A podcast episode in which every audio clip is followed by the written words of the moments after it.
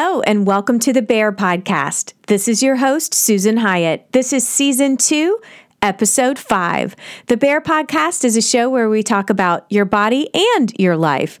We're not here to talk about dieting or gimmicky weight loss plans or any of that nonsense. We're here to talk about taking excellent care of yourself and feeling like the queen that you are. We're here to talk about self esteem, confidence, empowerment, and feeling mentally and physically strong, whatever that looks like for you. Let's get into today's episode. Our first segment is called Big Questions. And I'm choosing a question from a client or a woman in the Bare Daily program, and I'm answering it here. Here's today's question. It comes from Gloria. She writes, I always see things saying, love your body and stuff like that. And my problem is, I literally don't know how to love my body. I don't think I've ever loved my body. I never like seeing photos of myself. And when I look into the mirror, I feel mediocre on a good day or disgusted on a bad day. I wish I could love my body, but I feel like my brain doesn't even know how to do that. Oh gosh, I understand this question and I understand what you're feeling. I used to feel the exact same way. 12 ish years ago, my life was very different than it is today. Back then, my self esteem wasn't so hot. Back then, I didn't take very good care of my mental or physical health. And back then, I was carrying about 40 pounds of extra weight and I didn't feel comfortable in my skin. Back then, if someone had said to me, Susan, just love your body, love yourself, I would have rolled my eyes like, Are you fucking kidding me right now? but now, today, I do absolutely love my body and I love getting dressed in the morning and I love running and lifting weights. I love food and I don't feel the urge to eat excessively like I used to. Today, I enjoy my body and my body feels like a friend, not an enemy. So, how did I get from there to where I am today? It didn't happen overnight. It required a lot of small, gentle steps, like baby turtle steps. If you want to start taking some little turtle steps towards loving your body, here's something that might help. I call it the body scale. So imagine a chart, a horizontal line stretching from left to right. Way over to the left, we've got body violence. That's a negative 10. And way over to the right, we've got body love. That's a plus 10. And in the middle, we've got body neutrality. That's a zero. I'll explain those ideas a little bit more. Body violence is a place where you intensely dislike your body. This is a place where self harm often happens. All kinds of self harm, things like cutting yourself, starving yourself, binge eating, anorexia, bulimia. This is a place where your body feels like a prison and like a place where you want to escape from. This is a dark place. And way over to the other side of the chart, we've got body love. And this is a place where you intensely love your body. This is a place where your body feels like a home, like a friend, a place where you're super happy with your body, enjoying your body every day. And in the middle, we've got body neutrality. And this is a place where you don't dislike your body. You don't like your body. You just feel pretty neutral about it. It's just a body. You take fairly good care of your body. You're not harming your body, but you're not exactly celebrating your body either. It's just there. It's fine. Like, whatever. Often, when clients hire me for coaching, they're somewhere between a zero and negative 10, somewhere between neutrality and violence. They want to experience plus 10, they want to experience love, but it's tough to go from a negative 10 to a positive 10 overnight. It takes patience, gradual steps. So if you feel like, I don't know how to love my body, then my advice is don't worry about loving your body right now. Don't worry about getting to a plus 10 on the chart right now. Right now, let's just see if we can get you from negative 10 to negative 9 and then from negative nine to negative eight. And maybe next month we get you to a negative five and then zero. And then we'll keep working towards increasing positive numbers. What's something that you could do today to move yourself a little closer towards the positive side of the chart. It doesn't have to be something huge. You don't have to stare at yourself in the mirror buck naked and shout, I love myself. If that feels ridiculous right now, you can do something so much smaller. For example, You can close your eyes, take one big breath, and say something appreciative to yourself, like, Hey, my nails look cute today, or I'm grateful to have legs that function and carry me around the city.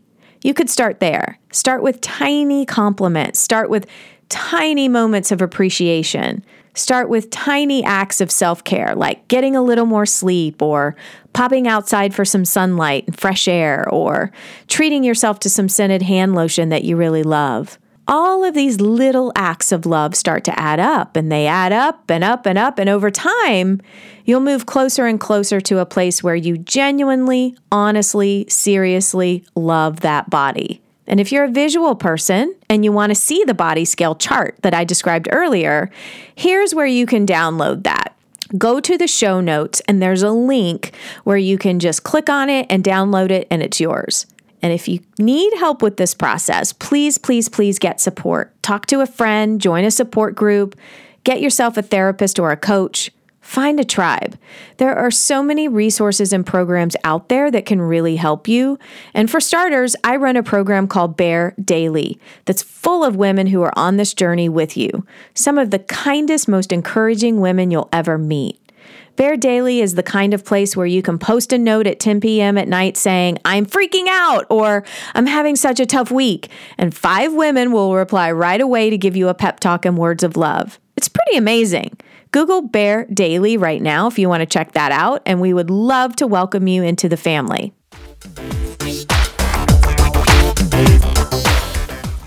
Our next segment is called Tell Me Everything. This is where I chat with an amazing woman that I love, and we have a conversation about food, feminism, fitness, sex, or something else I'm dying to talk about. And today we're chatting with Olympian Jamie Silverstein. Here we go.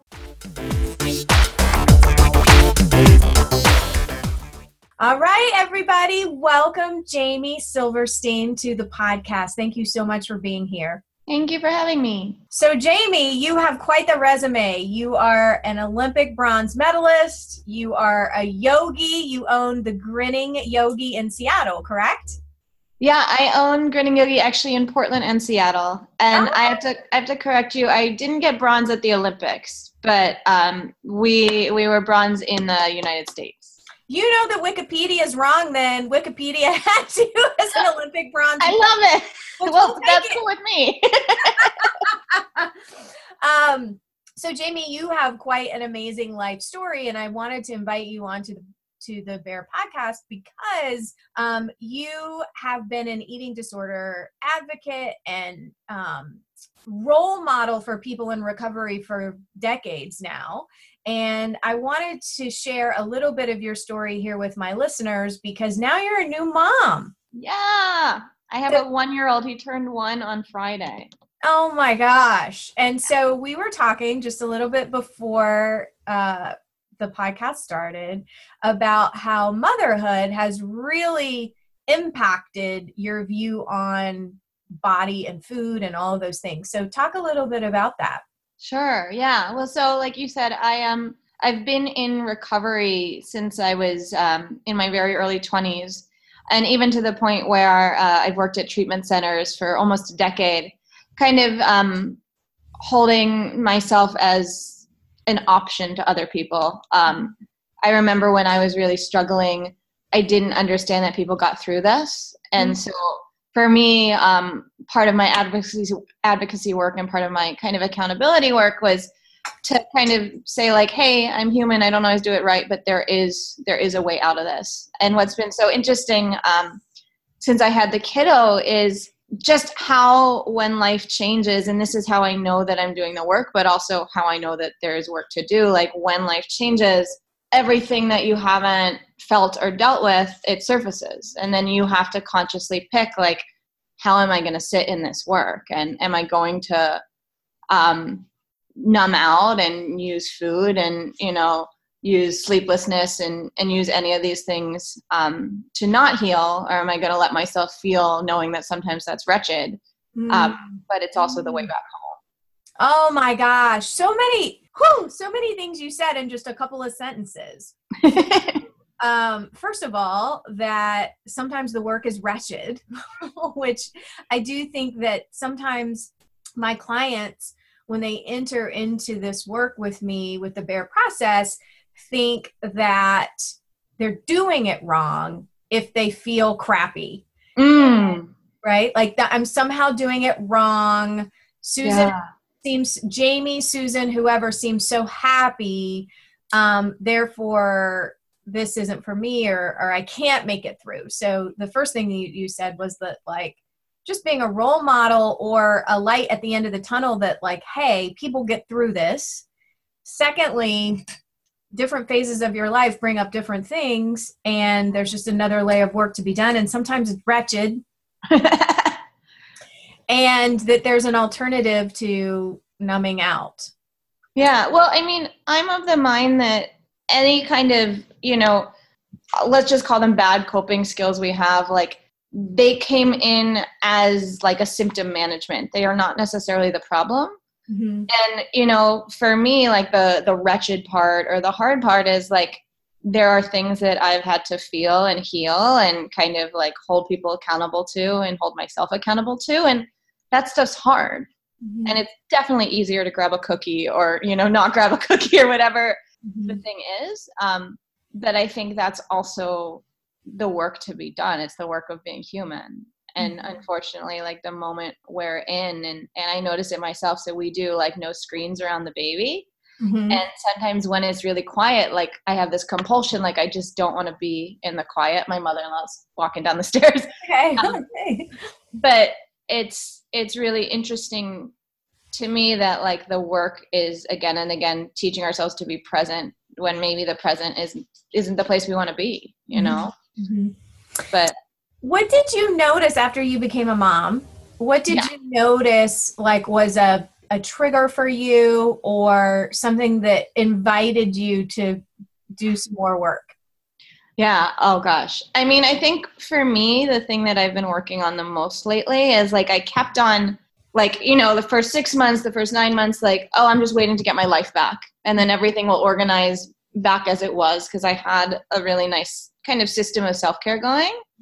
And uh, you know like after about nine months i realized like oh it's not going to go back. Like this is my new normal. And that's really terrifying because then it's figuring out like how i get my needs met as an individual and as a career woman and as a wife and now out as a mama. And um, it's incredibly overwhelming. And i think for me one of my triggers and soft spots is just feeling overwhelmed because that's a hard place to to feel especially when we like label ourselves as successful or together or any number of things. Mhm. and then of course just like the drama of my body is not my own. You know i'm lucky enough to be able to breastfeed my son and all that but um you know all of the things that that i would do um potentially to get myself in a line well now i also have to make sure that like i'm getting him in a line first and there's a there's a little bit of tension there which we don't talk about as moms like the tension between like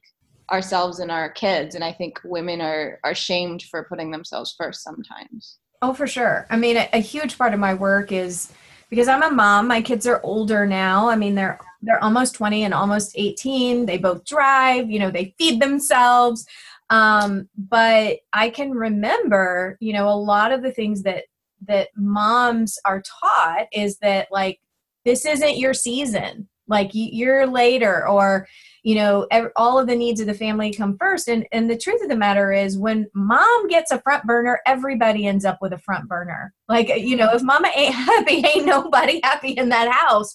And so it's super important for women to to be if it like you run two successful yoga studios um, and you're a mom and how how to do that in a way that where you don't lose yourself Yeah, well, first off, I want to take myself off this really complimentary pedestal you just gave me because, um, you know, like the behind the scenes, like I can turn the camera around, like the house is not together. You know, like I think we're very quick to share all of our successes, and then internally, a lot of people feel like I'm not that. Um, and I can tell you, like, there are some things that are going really well, and part of that is that, like, I've asked for help. I have a lot of people that work for me. Um, and there are some things that I'm still learning how to manage. Um, and I want to be open about that because you know i would hate for someone to listen to this and because they're learning how to manage to feel like they're doing it wrong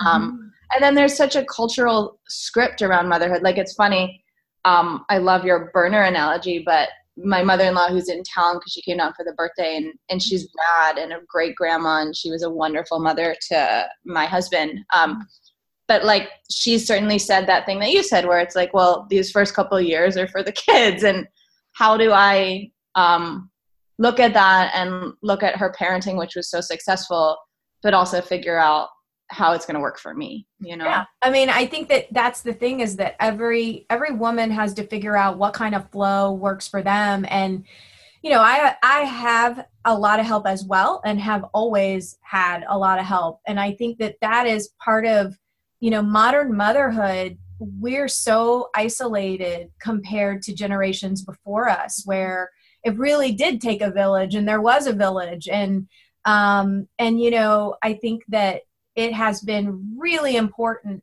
and i love that you shared that because you know i have a couple of blogs i'll link in the show notes of of my it takes a village like all the people that help me pull off everything that i pull off and if i didn't have them you know i wouldn't have a front burner. But yeah i mean i do think that also previous generations that's where we we learn some of these lessons that you know like it's not about you and it's all about the kids. And i politely disagree you know I, or impolitely disagree. Yeah like, i mean i message to give to people. I mean i just think that um that that sends a message to women that we are not as important. I mean that in in culturally we're taught that that we're not that like our opinions don't matter our votes don't matter our bodies are only for certain things. And um i'm for i'm for women taking what they need and saying what they want and need. And and for some women who um, relish in the role of mom that still doesn't mean that your needs don't matter and come last you know? Yeah. Can enjoy very much being a mom and being a homemaker and being in a nurturing role and yet still be worthy of time for yourself. I, I, I think that was so so well articulated. And i mean you're like one of the women leading the charge so thank you for that. Well i don't know. I'm trying.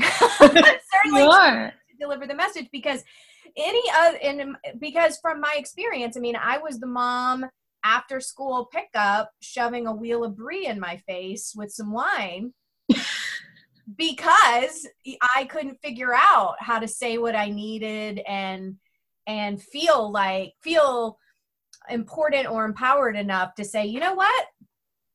You know, I need some help here and I oh. need oh. something else. So And I think there's this weird even though it is 2018 there's this weird like gender role to it. Like so my husband comes home from work, he says hi to the kid, and then he does his next thing to take care of himself. And there's like no internal drama about it. Right. And I'm just like looking at him marveling because, you know, every second that I'm not actively mothering, you know, and it's so interesting. I was talking to someone and the word, um, I think the word, maybe it was parenting, but it wasn't even really a verb until the past like 20 or 30 years Yes. But it's like one way we chain ourselves. And then for me, like if we're going to circle back to the body image stuff, like when I feel like I'm doing a good job, I'm much more willing to take good care of myself. And mm-hmm. now having another role come in that I feel like I could potentially fail at, or to be honest, most days I feel like I'm failing at. Mm-hmm. Um, it's hard for me to then continue to do positive self care because I deserve it. I think a lot of what my work is is to not be in competition with myself or mm-hmm. not do that little like conditionality thing mm-hmm. um, and to just remember and that's what i love about being a mom like he came into this world and he's like so freaking lovable mm-hmm. and not because he did anything just because that's his nature and you know like i think we all need to remember that that's our nature too Yes, yes, queen. Yes, it is nature. And it and it is so and I and I I agree with you that there's no earning necessary to deserving taking time and care for yourself and and it is interesting to look at these kids my kids have been my greatest teachers because they mm-hmm. don't come into this world thinking like hmm, you know what i'll only have an ounce of chicken and a little bit of butternut squash and i'll save up some points and then later i'll have that chocolate cake you know like they're not they're not basing their body's worth on what they earned for the day did i play well enough today yeah yeah so amazing. Well, thank you so much for sharing. I love that we have been able to see a glimpse into motherhood and your journey. And mm. I appreciate everything that you are doing to elevate women's roles as well. Oh, well, thank you for that. And yeah, it's so great to, to meet you. Um, you're kind of rad. I went down the rabbit hole a little bit with you too. And like, yeah, I I really admire what you're doing. Oh, thank you very much.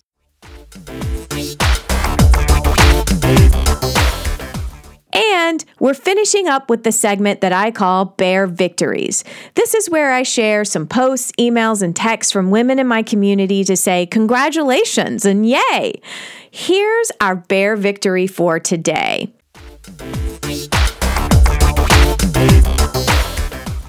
One of my Bare Daily members posted this Just watched the Make a Scene video and decided what my challenge will be. Every day when my husband comes home from work, his first question is Is there food in the house? We've had so many conversations about how I'm not the boss of food and he's a grown man who can look in the kitchen, but he always still asks. Oh my gosh, this happens in my house too, FYI. My part in this is that I fall into a people pleasing pattern where I eventually start telling him what food's in the house because I think I'm being mean when I don't. That is, until I get fed up and we fight about it again.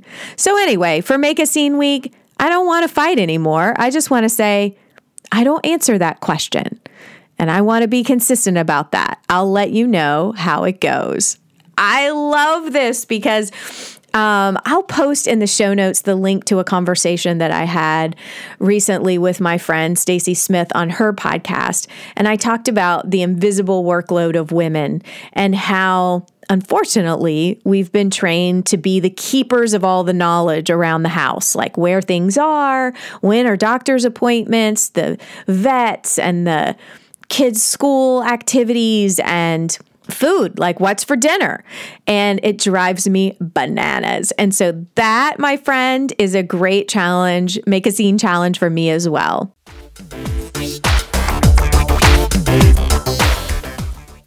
Right, that's all for this episode. If you want even more inspiration and motivation, you can visit my website, shyatt.com. You'll find hundreds of hours of podcasts, videos, webinar recordings, all kinds of stuff there, all free, all for you.